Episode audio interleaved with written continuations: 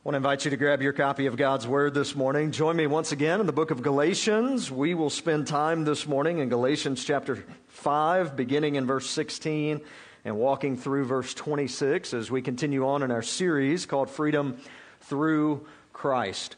As we do that this morning, um, I don't know if there are things that you learned early on in marriage or not.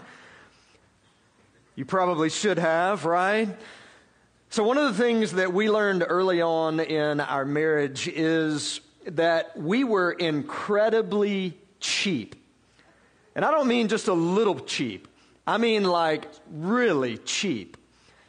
In fact, we were on vacation at one point and we went to the Biltmore Estate. If you've ever been to the Biltmore Estate outside of Asheville, North Carolina, it's the largest uh, single family owned home in the United States of America. It's a hundred and 75,000 square feet.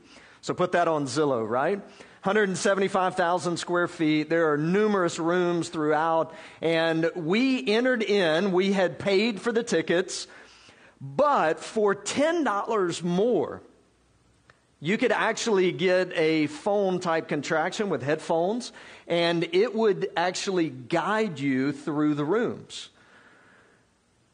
Remember, I was cheap thought, we're not paying an extra $20 for this. We'll figure it out on our own. And so we began walking through, and everybody else has them because they're smart. We were not.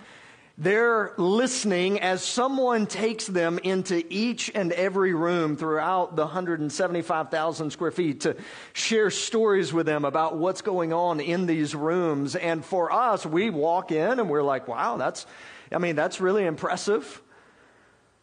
All right, next room. Walk in.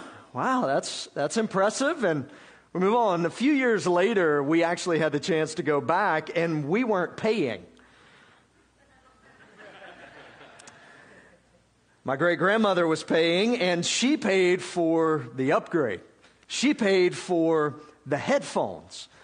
And we walked in, I kid you not, Jane and I, we walk into the first area and we begin to listen as they tell us everything about this atrium in the Biltmore estate. And we both turned and looked at each other. We are like, how did we not know this? How did we not know this information? I mean, what if we would have been here several years ago and actually had someone lead us and guide us and share with us what's going on in each of these rooms? It made the experience so much different than it was the first time around. As we look at the text this morning, and as we've been walking our way through the book of Galatians, what we've been encountering is Paul making a specific argument. Paul has been saying to us who are looking at the text this morning and to the Galatians who would have read this among the churches in that region, he's saying, here is who you are in Christ. This is your identity. Don't turn from the truth of the gospel of Jesus Christ to trying to earn your favor by living a certain way in life, thinking that if you'll follow the law, if you'll follow the act of circumcision, or you'll follow the ceremonial or civic laws in the Old Testament, that God will love you more than He loves you right now. He's saying, in fact, who you are in Christ is everything. He's been doing that for the last number of chapters together, and then he began taking a little bit different approach beginning in chapter 5 and saying, Now, in light of who you are in Christ, in light of this being true about your life, here is how you should live.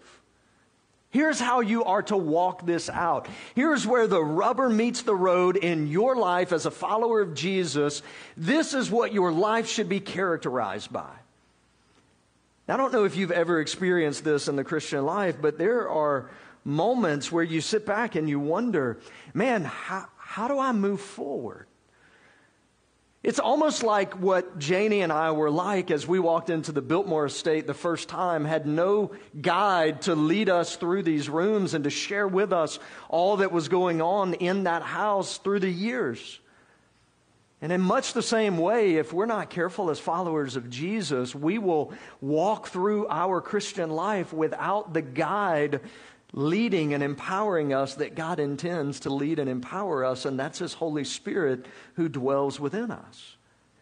And so, Paul this morning is going to make that case. He's going to highlight the reality that the reason that the Holy Spirit of God dwells within each of us as followers of Jesus is to lead and guide and empower us to live out the life He's called us to live out. So I want to read for us the text this morning, Galatians chapter 5, beginning in verse 16. If you're new to North River Church, every single week we walk through the scriptures together, verse by verse, and that is not going to change. So I want to encourage you, both if you're a guest and a regular attender here, a member at North River Church, bring your Bibles with you and follow along. You can grab one that's close by in the seat back in front of you and follow along if you'd like to do that. The text will also be up on the screen for us this morning. But this is what Paul writes beginning in Galatians chapter 5 verse 16. But I say, walk by the Spirit, and you will not gratify the desires of the flesh.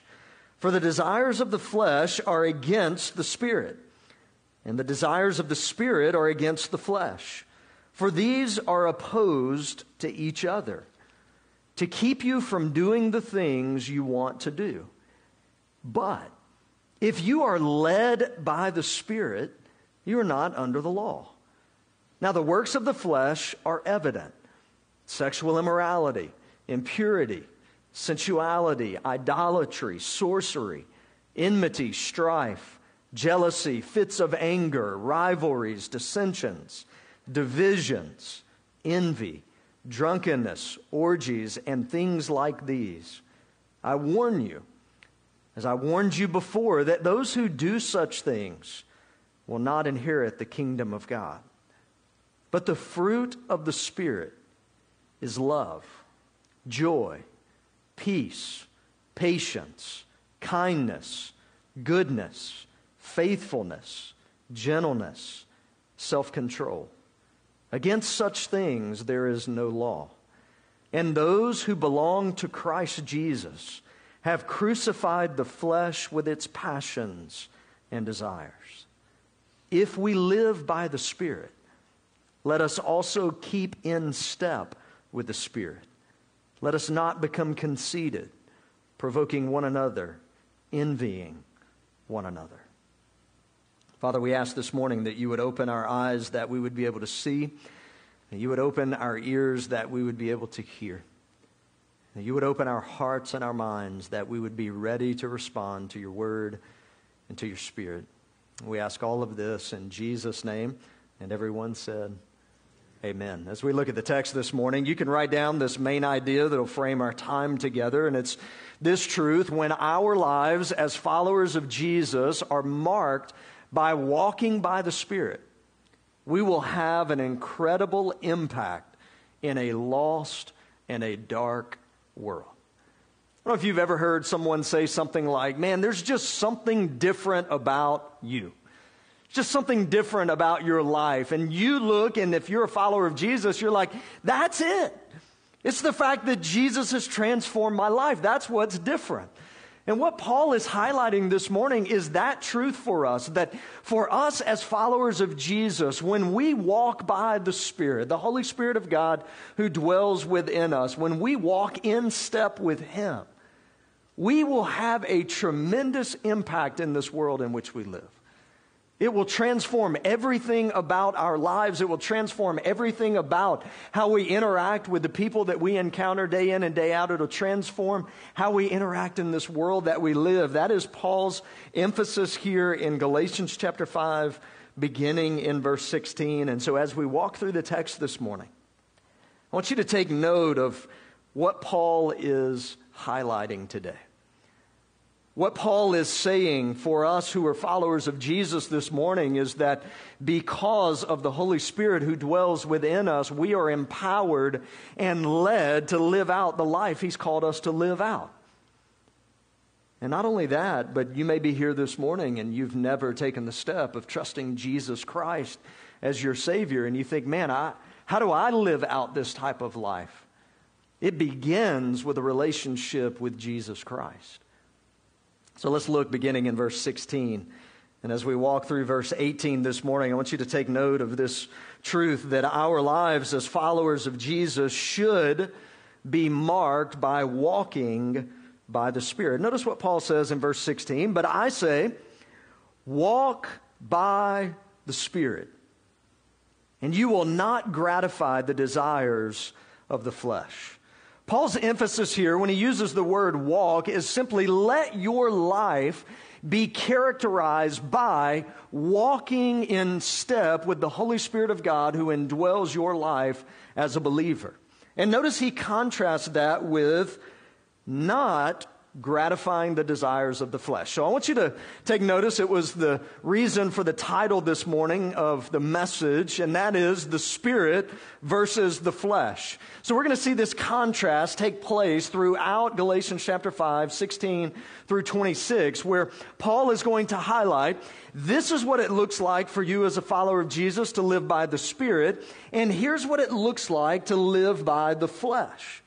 So the spirit versus the flesh. And so he says at the beginning here, for us as followers of Jesus, our lives should be marked by walking by the Spirit. And our lives should also be marked by not gratifying the desires of the flesh. Notice verse 17. He's going to explain it for us, give us a little more context of what he's talking about here. He says, For the desires of the flesh are against the Spirit. And the desires of the Spirit are against the flesh, for these are opposed to each other to keep you from doing the things you want to do. Now, if you watched cartoons growing up, you saw this kind of on display in the cartoons. So, if you'll remember cartoons growing up, kids looking now are like, I bet they were really boring, weren't they? They were actually really good. I mean, I enjoyed them. They were a lot of fun. It's all you had on Saturday mornings, so that was what you got. So, cartoons, you would have some type of character, and at various points, when something bad came up to do, you would see an angel pop up on one side and, and the devil pop up on the other. You remember that? Shake your head with me. Yes, you remember that? And you had this battle going on back and forth of this character trying to figure out which one am I going to listen to? Am I going to listen to the devil? Am I going to listen to the angel? And then you typically saw the choice being made and the character walking out, living out whatever choice that they made. And so, as you look at the text this morning, that's what you see on display by Paul here communicating to the Galatians. So, for us as followers of Jesus and for us who don't know Jesus, we've got this same dilemma that sits before us. So, if you're a follower of Jesus this morning, what you recognize and realize and understand is that your life, when you trust Jesus Christ, you were transformed in that moment. In fact, Scripture calls you a new creation in Christ because of what Jesus Christ has done for you, justifying you by his death on the cross and his resurrection. You are declared righteous in God's eyes. That's the argument that Paul has been making from the beginning of the book of Galatians. He's been saying, if you are a follower of Jesus, here's your identity. Here's what Jesus Christ has done in your life. Live out of that identity. But I want you to notice also that as he's been talking about this, the opposite of that is true. If you are not a follower of Jesus Christ, then your identity is not that. You're not a new creation. In fact, you, if you're not a follower of Jesus this morning, the scripture says, are living at this moment as an enemy of God. You're doing that by choice. You could choose not to live as an enemy of God and to receive salvation as a free gift offered by the Lord to you. But if you've not taken that step, then in this moment you are living as an enemy of God. And described in that is you are living here by the flesh. The flesh is used in Scripture to denote or to give this deal. You basically were doing whatever you wanted to do without any desire or concern of what God's plan was for your life. And yet, when we trust Jesus as our Savior, that changes. It doesn't mean we don't still battle with the flesh. Every believer who's sitting here this morning will say that there's days you wake up and you are constantly in that battle of whether you are going to feed the flesh, whether you're going to submit to that, or whether you're going to walk by the Spirit. And that's what Paul is highlighting here. But I want you to notice that as he describes this, he says that these two are at war with one another. The flesh is at war with the spirit, the spirit was at war with the flesh. Continues on in verse 18. But if you are led by the Spirit, you are not under the law. So, Paul's emphasis here ties it back in with the first four chapters when he's talked about your identity as a follower of Jesus, what Christ has done for you, that the Holy Spirit of God dwells within every single believer, and that we are called to live in step with the Holy Spirit. So let's look as we see beginning in verse 19, the next step in this process. He says, When our lives as followers of Jesus are marked by walking by the Spirit, it will be evident both internally in our lives and externally in our lives. So I want you to notice what Paul's doing. So, so I want you to, to take this to heart as we talked about this in our men's group on Wednesday morning. This, this idea of salvation being understood really in three parts. One of those is justification. So the moment that you trust Jesus Christ as your Savior, as we have seen Paul highlight here, you are in that moment transformed. You are a new creation in Christ. You are justified in God's eyes. When He sees you, He sees His Son Jesus, and His righteousness covers you. In that moment, you are saved from your sin and brought into the family of God. But we also see when salvation is talked about in Scripture and what we're highlighting here and what Paul is saying to us is that in that moment, from that point forward, we don't just magically do everything right. Elbow your spouse and say, He's talking about you. We don't just magically do everything right from that point forward. In fact, it is a daily battle of walking with Jesus, of submitting to Him as we walk through life. This process is called sanctification, of us being made more like Jesus Christ from today to tomorrow. And that's what he's highlighting here is this process of sanctification of God's work that began in us the moment of salvation as it works itself out throughout our entire lives. I don't know if you know this or not, but if you're a follower of Jesus, you have not yet arrived at the level that God desires for you. And here's the thing you will never arrive until you draw your last breath on this earth and step foot into eternity with Him.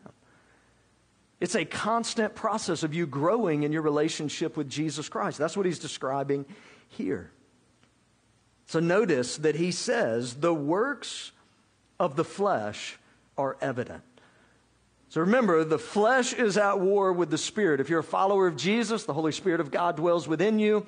But that battle is raging in your life in this moment. You are at war today. And notice what he says here in verse 19 the works of the flesh are evident. He begins to name them sexual immorality impurity, sensuality, idolatry, sorcery, enmity, strife, jealousy, fits of anger, rivalries, dissensions, division, envy, drunkenness, orgies, and things like these. So Paul describes here this is what it looks like for your external actions to be marked by living in the flesh. It's not a comprehensive list, but it's a pretty long list, isn't it? Where he says, This is what living by the flesh looks like. When you are living out of the flesh, seeking to fulfill the desires of the flesh, this is what you end up with. Now, some of you are thinking in this moment, that's the world we live in. And it is. Why? Because people who don't know Jesus are going to act like people who don't know Jesus. People who don't know Jesus, Paul says here, are going to live satisfying the desires of the flesh. I want you to notice that he continues on and he says, Those who do such things will not inherit the kingdom of God. So, Paul has said here if your life is characterized by living by the flesh, and that's what's marked your life, that you at that point in time, it's very questionable whether or not you're a follower of Jesus or not. Because Paul is saying here that there should be fruit that is evident in the life of a believer. Now, hear me this morning. That doesn't mean that we don't still struggle. Doesn't mean that we don't still battle the flesh in our lives. If you think about it, every sin that Christ paid for on the cross was a future sin for you. But I want you to hear me this morning that what Paul is highlighting is that for us as followers of Jesus, that these things, should not be what marks our life from this point forward. Why? Because the Holy Spirit of God has transformed our lives. So, what should that look like? It says in verse 22 But the fruit of the Spirit is love, joy, peace, patience, kindness, goodness, faithfulness, gentleness self control. And against such things, there is no law. I don't know if you caught what Paul just did as he describes living by the flesh versus living by the spirit. If you notice when he describes living by the flesh, the vast majority of things that he describes there are external actions. But when he describes living by the Spirit, the fruit of the Spirit in our lives as believers, they are internal behaviors. Do you see that? And here's why. Because whatever is going on in our heart is what ends up coming out in our external actions in our life. So he describes this and says that if the external actions are marked by what he describes as the flesh, then what he's saying is that your heart is not transformed.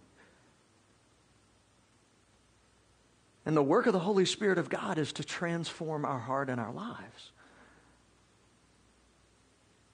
And so, for us as followers of Jesus this morning, when we look at a lost and a dark world out there and we look at all the things that are taking place and it breaks our heart, but it should remind us of this great truth.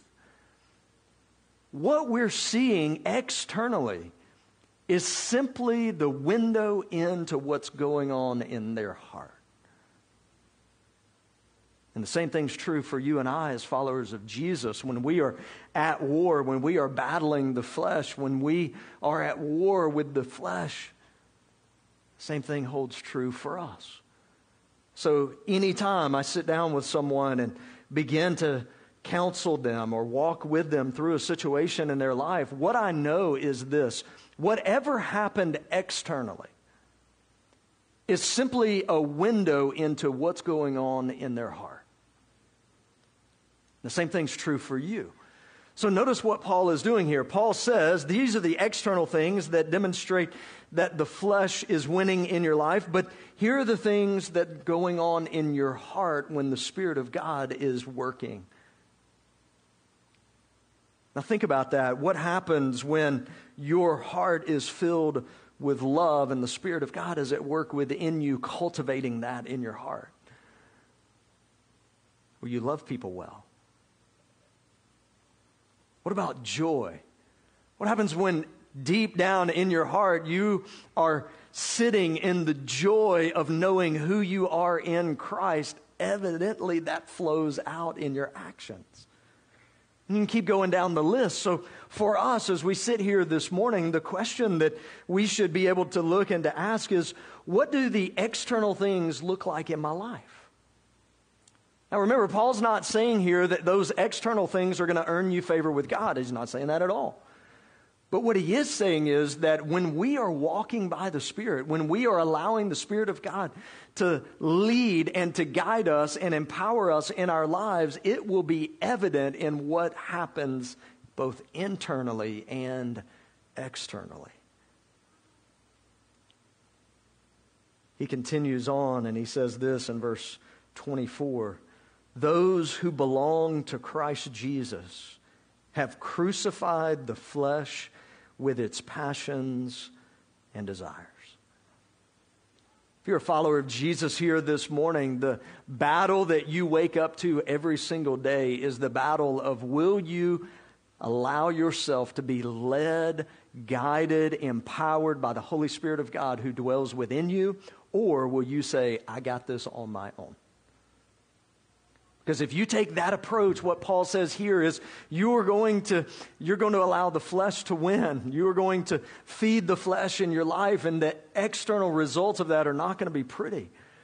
But for you and I, as followers of Jesus, if we will allow the Holy Spirit of God to lead us and to guide us, as we spend time with Him through His Word, as we spend time with Him through prayer, as we gather together as a community of believers and worship, as we gather in small groups and worship together, what we realize is that this enables us to hear clearly from the Lord and to allow Him to guide and to lead and to direct us.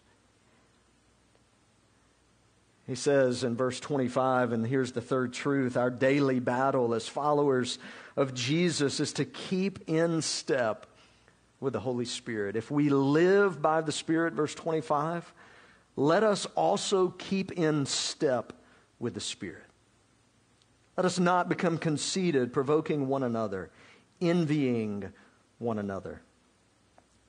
Used to go to a family reunion every single year and would watch my granddad on the dance floor at the family reunion. And I'm just telling you, he had moves on the dance floor. And I was talking to him one day about it, and he would say, You know, Michael, he said, the, the thing is, someone has to lead when you're dancing. And he said, Where you get into problems is one, not knowing who's leading, or two, the person who's supposed to be following deciding they want to lead. I want you to notice what Paul said. If we live by the Spirit, let us keep in step with the Spirit. So think about this. If you're a follower of Jesus here this morning, that the Holy Spirit of God who dwells within you, who dwells within the life of every single believer, has the desire to lead and guide and direct and empower you to live out the Christian life. So, what's your responsibility? To walk in step with the Spirit to allow the Holy Spirit of God to lead and to guide and to direct, to empower you to live out the Christian life. So you look and you say, okay, Pastor, so what are you telling me here? You tell me I just need to sit back kind of passively? No, that's not it at all. If you ever watch someone who is dancing with a partner, the partner is working just as hard as the person who's leading. I mean, if you watch them on the back end of, of a dance, what you recognize and see is that both of them are sweating, both of them are out of breath, both of them have been working hard, but one is leading, and the other one is walking with them, going with them. The same thing holds true for us as followers of Jesus. We are called to walk in step with the Holy Spirit of God, meaning that for us, we yield ourselves to the work of God in our lives. Where we wake up day in and day out and we have this decision, this choice to make. Are we going to take the lead today or is the Holy Spirit going to take the lead today in our lives? Are we going to lead out today or are we going to yield ourselves to the work of the Spirit in our lives? See, the truth is, when we yield to the work of the Holy Spirit in our lives, leading us and guiding us, I promise you, it will make an incredible impact in this world in which we live. In fact, what we will see evident in the externals of our life, Paul says, is what's going on internally in our lives love, joy, peace, patience, kindness, goodness, gentleness, self control. That those things will mark us internally and ultimately mark our lives externally in this world in which we live. I want to ask you, if you would, to bow your heads with me this morning. I want to give you an opportunity as we get ready to celebrate the Lord's Supper together to spend some time before the Lord and prepare your heart.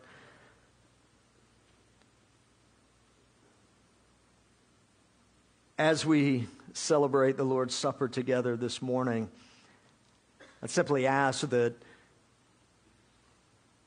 if you're not a follower of Jesus, that as we celebrate and as we pass the elements out, that you would simply allow those to pass by.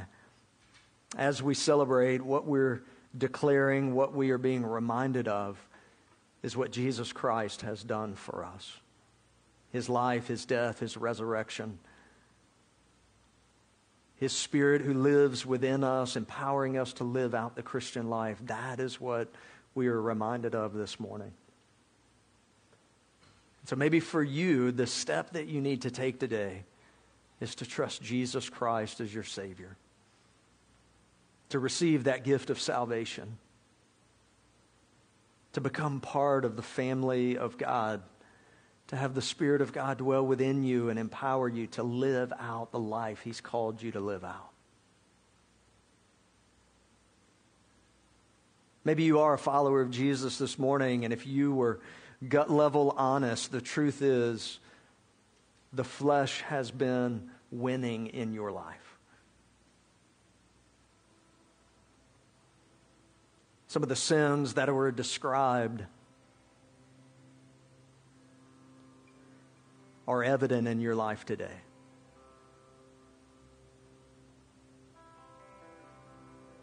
And I want to encourage you to turn from those today to recognize that God's plan for your life, God's desire for your life is so much better than that.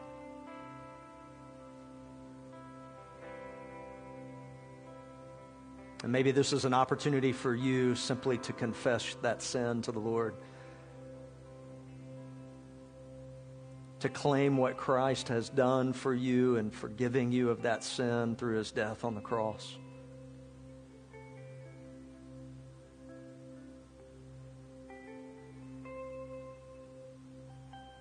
so that when you take of the Lord's Supper here in just a moment, that you'll take of it in a worthy manner before the Lord, having confessed your sin to Him.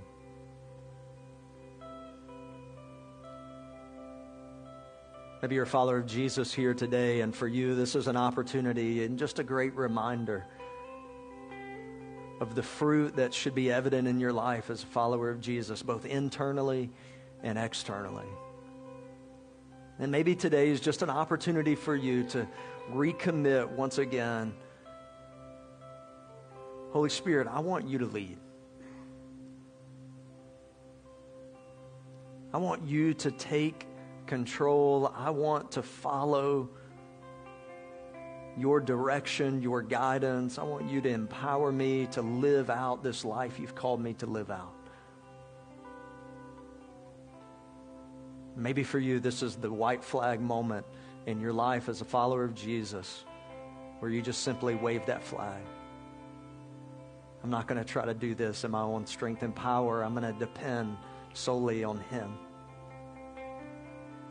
Father, we ask that you would work in our hearts and our lives, that your word would convict us where we need to be convicted, that it would encourage us where we need to be encouraged, that it would challenge us where we need to be challenged. We ask this in Jesus' name. Amen. I want to invite you to stand if you would. We're going to sing for just a moment and maybe you need to spend some time in prayer before the Lord right now. I want to give you the opportunity to do that as we sing and then I'll come back up and we'll celebrate the Lord's Supper together. But you respond today as the Lord leads.